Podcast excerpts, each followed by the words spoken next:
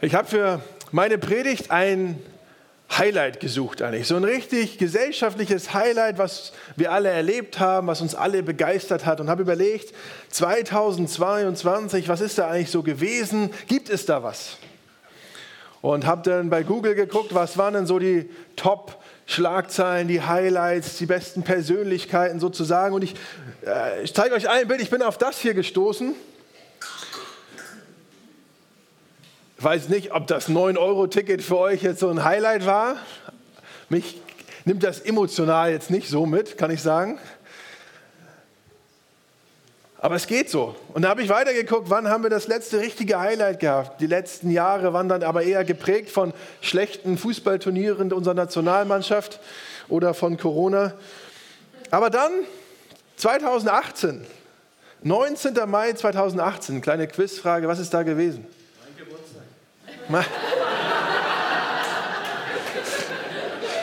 Ich muss gestehen, daran habe ich nicht gedacht. Da war die Hochzeit von Harry und Meghan. Weiß nicht, ob das jetzt für euch ein Highlight ist, aber wenn ich mir das angucke, es haben sieben Milliarden Menschen, äh nee, so viele sind wir, eine Milliarde Menschen haben es live verfolgt. Eine Milliarde. Bei Gut, mittlerweile fast acht Milliarden Menschen auf dieser Welt. Also ungefähr jeder Siebte hat das gesehen. Das muss ein Highlight sein. Die haben in dem königlichen Anwesen in Windsor geheiratet und es gab da eine 13-minütige lange Predigt, die um die Welt ging. Viele Lobeshymnen auf diesen Bischof Michael Curry, der leidenschaftlich sprach über the power of love, die Kraft der Liebe und wie diese Liebe diese Welt verändern kann. Und das lesen und hören wir doch gerne, oder? Die Liebe, die diese Welt verändert. Und dann so eine Hochzeit, ein Highlight. Toll. Aber es gab auch Kritiker. Zum Beispiel der Leiter vom Gebetshaus in Augsburg, Johannes Hartl, hat geschrieben dazu zur Predigt. Und so hätte ich mir gewünscht, dass in der königlichen Predigt auch ein Wort gefallen wäre von unserer Unfähigkeit zu lieben und der Tatsache, dass wir einen Erlöser brauchen. Und das ist ja auch irgendwie Realität in unserer Welt, oder? Trotz der Liebe Gottes zu uns ist noch nicht alles in Ordnung und die Liebe regiert nicht. Obwohl Jesus für uns gestorben ist, leben wir irgendwie noch nicht im Paradies. Wenn zwei Menschen zueinander finden, dann ist das was Schönes und die Hochzeit ist ein Highlight. Aber wenn wir uns auch die Ehescheidungsraten angucken oder die folgenden Jahre von Harry und Meghan, dann waren die, glaube ich, nicht so ruhig und schön, wie man sich das vielleicht manchmal wünschen würde. Das Leben geht oft auf raueren Wegen vorwärts. Kurvig, holprig, manchmal ist es ein Kampf und ein Krampf, auch für die, die die Liebe Gottes kennen. Und das war schon immer so. Wir haben in den letzten Wochen uns die Geschichte von Nehemia angeguckt, vom Anfang bis zum Ende, wie es anfing, wie er damit gerungen hat, dass Jerusalem am Boden lag, zerstört war keine Sicherheit gegeben war. Und wie er mit dem Volk beginnt, diese Mauer wieder aufzubauen und sich Herausforderungen stellen, Lügen verbreitet werden, Angst verbreitet wird, die Kraft verloren geht, Pläne geschmiedet werden gegen Jerusalem. Vielleicht kannst du auch aus deinem Leben einige Beispiele noch hinzufügen, wo es einfach kurvig ist, holprig, wo es ein Kampf und Krampf ist auf rauen Wegen. Und so habe ich diese Predigt betitelt. Das Leben ist immer wieder ein Kampf. Und so habe ich gedacht, schließen wir an diese Reihe von Nehemiah an mit einem Text aus Hebräer 12. Denn da geht es auch um die Gemeinde, die sich den Nöten der Welt und den Herausforderungen gegenüber sieht und auch das persönliche Leben treffen kann. Und ich lese uns diesen Text aus Hebräer 12, die Verse 1 bis 11. Wir sind also einer von, von einer großen Menge von Zeugen wie von einer Wolke umgeben. Darum lasst uns alle Last abwerfen, besonders die der Sünde, in die wir uns so leicht verstricken. Dann können wir mit Ausdauer in den Kampf ziehen, der vor uns liegt. Dabei wollen wir den Blick auf Jesus richten. Er ist uns im Glauben vorausgegangen und wird ihn auch zur Vollendung führen. Er hat das Kreuz auf sich genommen und der Schande keine Beachtung geschenkt. Dies tat er wegen der großen Freude, die vor ihm lag. Er sitzt auf der rechten Seite von Gottes Thron. Denkt doch nur daran, welche Anfeindungen er durch die Sünder ertragen hat. Dann werdet ihr nicht müde werden und nicht den Mut verlieren. Noch habt ihr im Kampf gegen die Sünde nicht bis aufs Blut Widerstand geleistet. Ihr habt wohl schon die ermutigenden Worte vergessen, mit denen Gott sich auch sich euch als seine Söhne und Töchtern zugewandt hat. Mein Kind, schätze es nicht gering, wenn der Herr dich mit Strenge erzieht und verliere nicht den Mut, wenn er dich bestraft. Und wen der Herr liebt, den erzieht er mit Strenge und er schlägt jedes Kind, das er annimmt. Ertragt es also geduldig, es dient zu eurer Erziehung. Gott behandelt euch als seine Söhne und Töchter. Und welches Kind wird von seinem Vater mit Strenge erzogen? Wenn ihr nicht die gleiche strenge Erziehung bekommt wie alle anderen, seid ihr sozusagen uneheliche Kinder und keine rechtmäßigen Söhne und Töchter. Bedenkt außerdem, wir hatten unseren leiblichen Väter als strenge Erzieher und hatten große Achtung vor ihnen. Sollten wir uns dann nicht erst recht dem himmlischen Vater unterordnen und dadurch das ewige Leben erhalten? Die leiblichen Väter haben uns für eine begrenzte Zeit streng erzogen, wie sie es für richtig hielten. Der himmlische Vater dagegen erzieht uns mit Strenge, die zu unserem eigenen Besten. Denn wir sollen Anteil bekommen an seiner Herrlichkeit. Eine strenge Erziehung bereitet im Augenblick scheinbar keine Freude, sondern Schmerz. Später dagegen schenkt sie denen, die durch diese Schule gegangen sind, Gerechtigkeit als ihre heilsame Frucht. Ja, wenn wir diesen Text hören, ich weiß nicht, wie es euch ergeht, ob ihr jetzt ermutigt seid oder das jetzt eher als schwere Kost empfindet. Aber daher der Titel. Kampf und Krampf auf rauen Wegen. Und ganz zu Beginn dieses Textes, da heißt es, dann können wir mit Ausdauer in den Kampf ziehen, der vor uns liegt. In einen Wettkampf, in einen Wettlauf heißt es auch in anderer Übersetzung. Denn der Text spricht Leute an, die herausgefordert sind. Vor allen Dingen die Hebräer zur damaligen Zeit, sie waren aufgrund der Verfolgung in höchster Bedrängnis. Eine Herausforderung, die wir uns wahrscheinlich gar nicht vorstellen können, was es bedeutet, Verfolgung zu erleben. Und dann spricht der Text auch noch von Sünde, die zusätzlich das Leben irgendwie schwer macht. Das Leben miteinander, aber auch Sünde, die mir das Leben schwer macht und mir zu schaffen macht. Das sind raue Wege.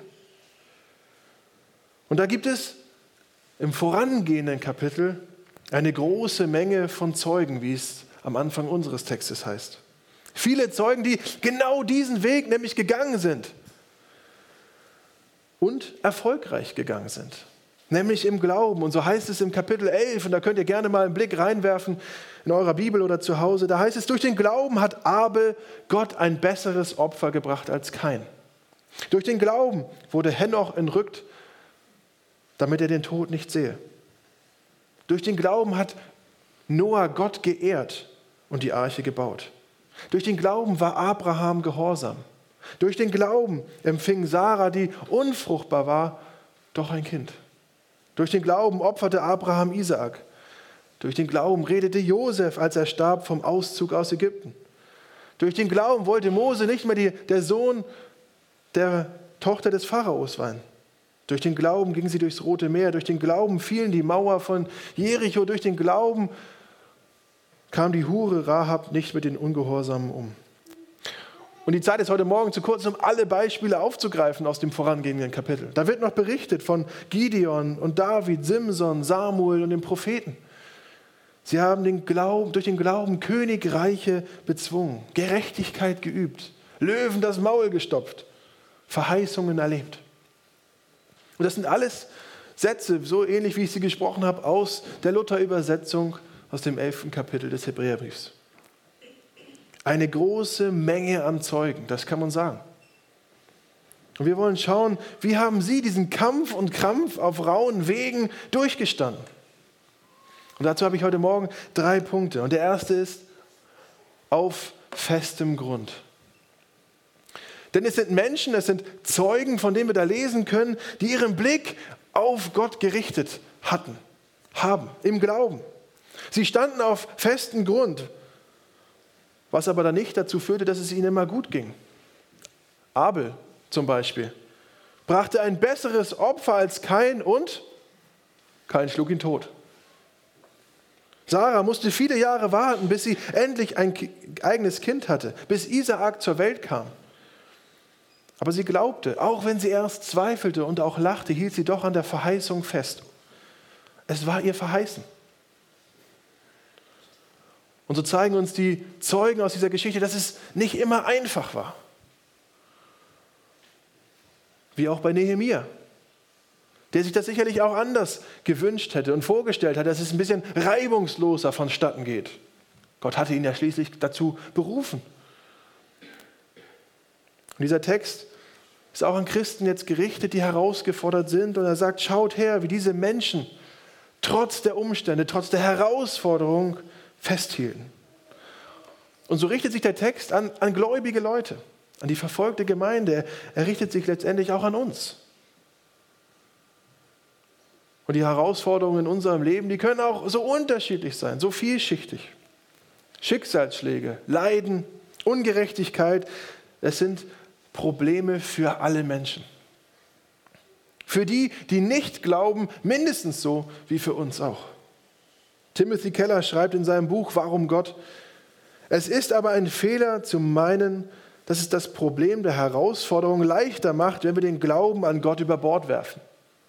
Denn so heißt es ja oft, ja, so viel Leid, da kann ich nicht an einen Gott glauben.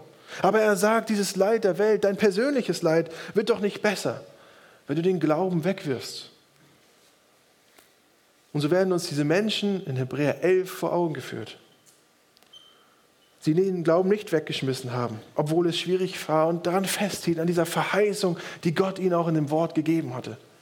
Und Paulus schreibt das im ersten Korintherbrief, denn niemand kann ein anderes Fundament legen, als das, das schon gelegt ist.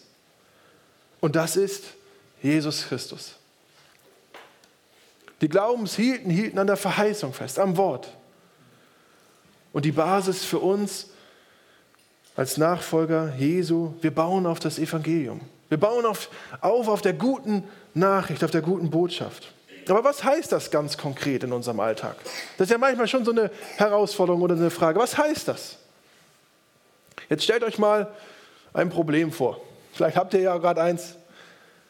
Eine Herausforderung in eurem Leben. Vielleicht auch ein großes Problem. Und man stellt sich dann vielleicht auch so manchmal die Frage, man verfällt in so eine Gesetzlichkeit und sagt vielleicht, ich bin auch wütend über Gott, dass das so ist.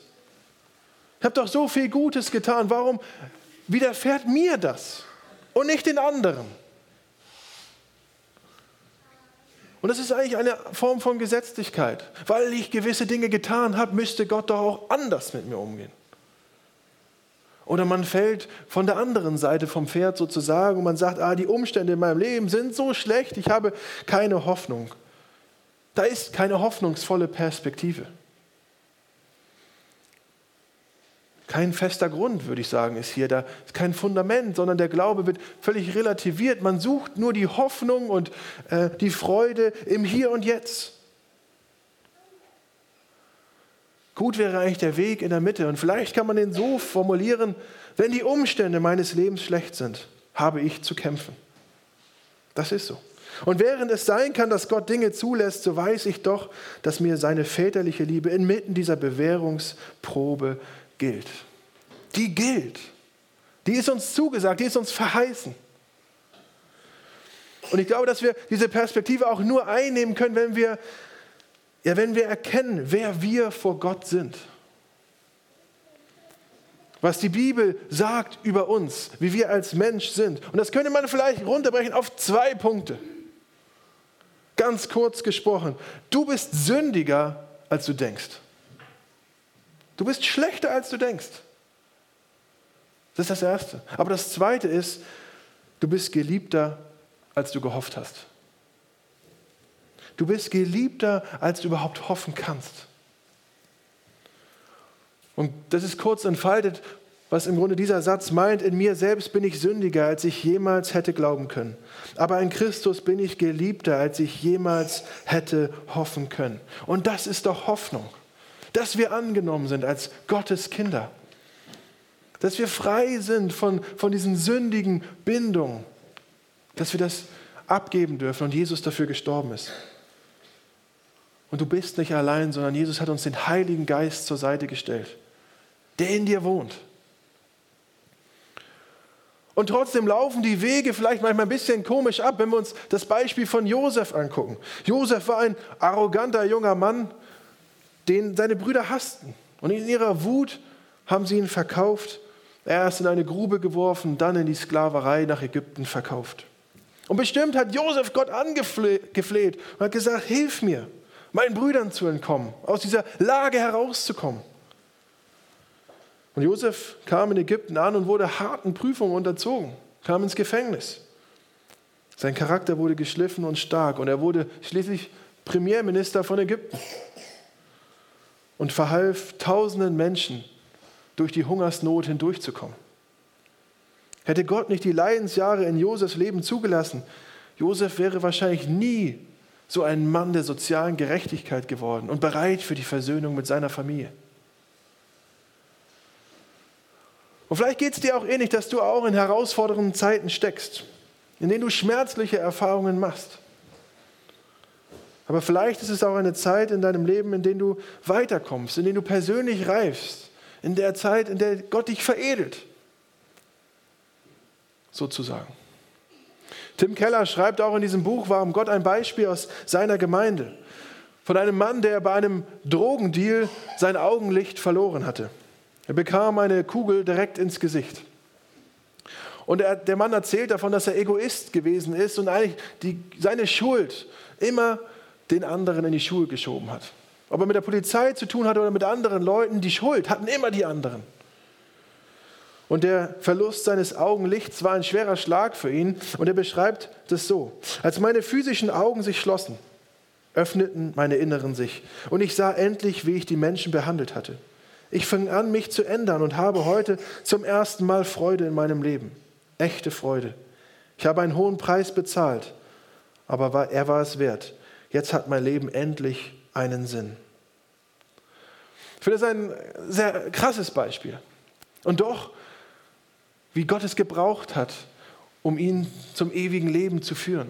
Dass er Gott erkennt und dass er Freude in seinem Leben erleben kann, trotz des Verlusts von Gesundheit oder Freiheit, trotz der Herausforderung. Und so kann er das rückblickend als etwas Gutes betrachten. Das können wir vielleicht auch bei unseren Herausforderungen. Vielleicht manchmal auch nicht, manchmal erkennen wir die Gründe nicht. Es sind raue Wege, bei denen wir nicht erkennen können, warum die Dinge passieren. Aber in unserem Text heißt es dann auch in Vers 6, denn wen der Herr liebt, den erzieht er mit Strenge und er schlägt jedes Kind, das er annimmt.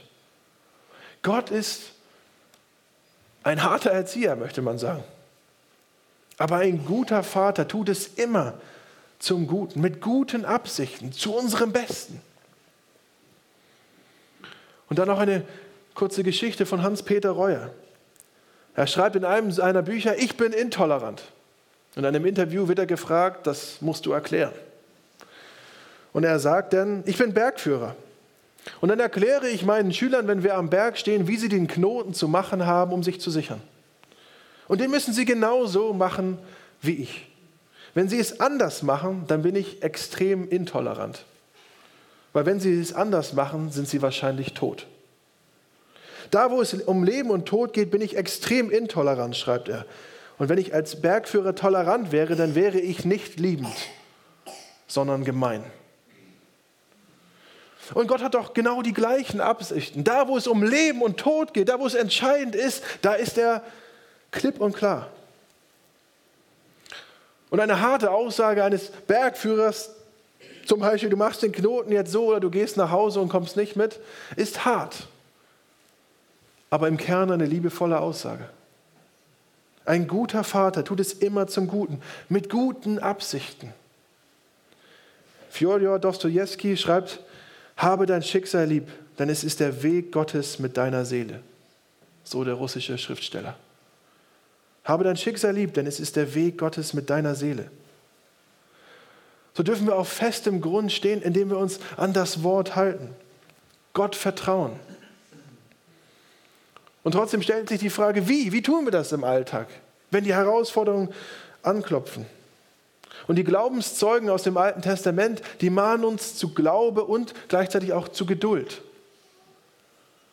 Und der Autor des Hebräerbriefs fügt auch noch hinzu, den Blick auf Jesus zu richten. Und so dürfen wir uns diese Zeugen als Vorbild nehmen, wie sie auf festem Grund vorwärts gingen mit dem Blickrichtung auf Gottes Wort. und an Jesus und seinen Verheißungen dranbleiben und den guten Kampf kämpfen. So heißt mein zweiter Weg, Punkt, raue Wege im Glauben gehen. Die entscheidendste Regel für den Glauben, Glaubenskampf ist das Hinblicken nämlich auf Jesus. Auf das Wort Gottes, wie das Alte Testament es beschreibt. Und wir dürfen auf Jesus blicken. Im Vers 2 unseres Textes heißt es, dabei wollen wir den Blick auf Jesus richten. Und er hat den Widerstand und den Widerspruch in einer gottlosen Welt an seinem eigenen Körper erlebt. Er hat die Schwierigkeiten ausgehalten und standgehalten. Aber nicht wie ein Held, der so zielstrebig vorwärts ging und ohne jede Emotion, sondern Jesus hat gekämpft auf diesen rauen Wegen. Im Garten Gethsemane, wo er den kommenden Tod vor Augen hatte, wurde er gepackt von tiefer Angst und Depression. Und er sprach da zu seinen Jüngern, ich zerbreche beinahe unter der Last, die, mich zu, die ich zu tragen habe. Markus 14. Lukas schreibt von Todesängsten. Alle Evangelien berichten, wie Jesus eigentlich am liebsten diesen Weg nicht gegangen wäre. Da heißt es zum Beispiel aus dem Lukas 22, Vater, wenn es möglich ist, bewahre mich vor diesem Leiden. Und dann, als er am Kreuz hing, rief er seinen Leuten nicht zu, ah, glaub nur, es wird schon gut. Nein, sondern er hat gerufen, mein Gott, mein Gott, warum hast du mich verlassen? Es ist ein rauer und schlimmer Weg gewesen. Aber es ist ein Weg, der das Tor zum Himmel weit geöffnet hat. Ein rauer Weg, aber ein guter Weg. Es ist unsere Rettung. Und die Vollendung, die Jesus in diesem Kampf erkämpft hat, die darf uns im, im gleichen Teil zuteil werden. So heißt es im zweiten Timotheusbrief, ich habe den guten Kampf gekämpft. Ich habe den Lauf vollendet. Ich habe Glauben gehalten. Hinfort liegt für mich bereit die Krone der Gerechtigkeit, die mir der Herr, der gerechte Richter, an jenem Tag geben wird. Nicht aber mir allein, sondern euch allen, die seine Erscheinung lieb haben. So dürfen wir auf diesen rauen Wegen am Glauben festhalten und diesen Weg gehen mit Geduld. Mein dritter Punkt. So heißt es im Text, dann können wir mit Ausdauer in den Kampf ziehen, der vor uns liegt. Das ist ja auch ein, ein Vergleich aus der Sportwelt. Ich habe mein Abitur zum Teil aus Sport, in Sport gemacht und da muss man auch rausgehen. Auch an Tagen, wenn die Nacht eine Stunde kürzer war und es draußen regnet und nicht unbedingt einlädt, sondern man muss rausgehen und trainieren. Woche für Woche, Tag für Tag. Egal wie die Umstände sind. Selbstdisziplin ist gefragt. Geduld kann man hier auch mit Ausdauer übersetzen. Vers 7 heißt es dann auch, ertragt es also geduldig. Und im letzten Vers unseres Textes heißt es, später dagegen schenken sie denen, die, die durch diese Schule gegangen sind, Gerechtigkeit als eine heilsame Frucht. Später. Es ist nicht unbedingt das, was wir hören wollen in unserer heutigen Zeit. Später. Und dann lohnt es sich wieder diesen Blick auf diese Zeugen des Alten Testaments zu werfen, über die, die vorangegangen sind. Die warten mussten, die Jahre voller Leid und Herausforderungen erlebten. Josef, Sarah, die lange warten musste, bis sie ein Kind im hohen Alter noch bekam. Oder die Herausforderung bei Nehemiah. Diese Menschen hatten Ausdauer, Geduld und werden uns darin zu Vorbildern. Und so lasst uns doch an dieser Wolke der Zeugen festhalten. Sie als Zeugnis der Ermutigung nehmen, von ihnen lernen. Aber auch gleichzeitig zu Leuten werden, die Vorbilder sind. Für auch Juna und Lucy. Für die Kinder in unserer Mitte. Füreinander. Und selbst glauben und vertrauen, dass Gott es mit mir gut meint. Dass er ein Ziel mit uns hat und den Weg mit uns gemeinsam geht. Selbst wenn die Kämpfe Herausforderungen sind, selbst wenn die Kraft schwindet, selbst wenn das Leben gerade anders läuft als gedacht. Wir dürfen bei Gott auftanken. In mir selbst bin ich sündiger, als ich jemals hätte glauben können. Aber in Christus bin ich geliebter, als ich jemals hätte hoffen können. In Christus. Sieben Milliarden Menschen sind wir, oder knapp acht. Eine Milliarde davon hat dieses Fest gesehen, weil wir uns vielleicht wünschen, dieses schöne, romantische, diese Highlights, das schöne und tolle Erlebnis. Aber oftmals sind die Wege in unserem Leben rau. Gott hat mit all seiner Führung immer nur unser Bestes im Sinn. Seine Erziehung zielt darauf ab, dass wir Anteil haben an seiner Herrlichkeit. Amen. Lasst uns beten.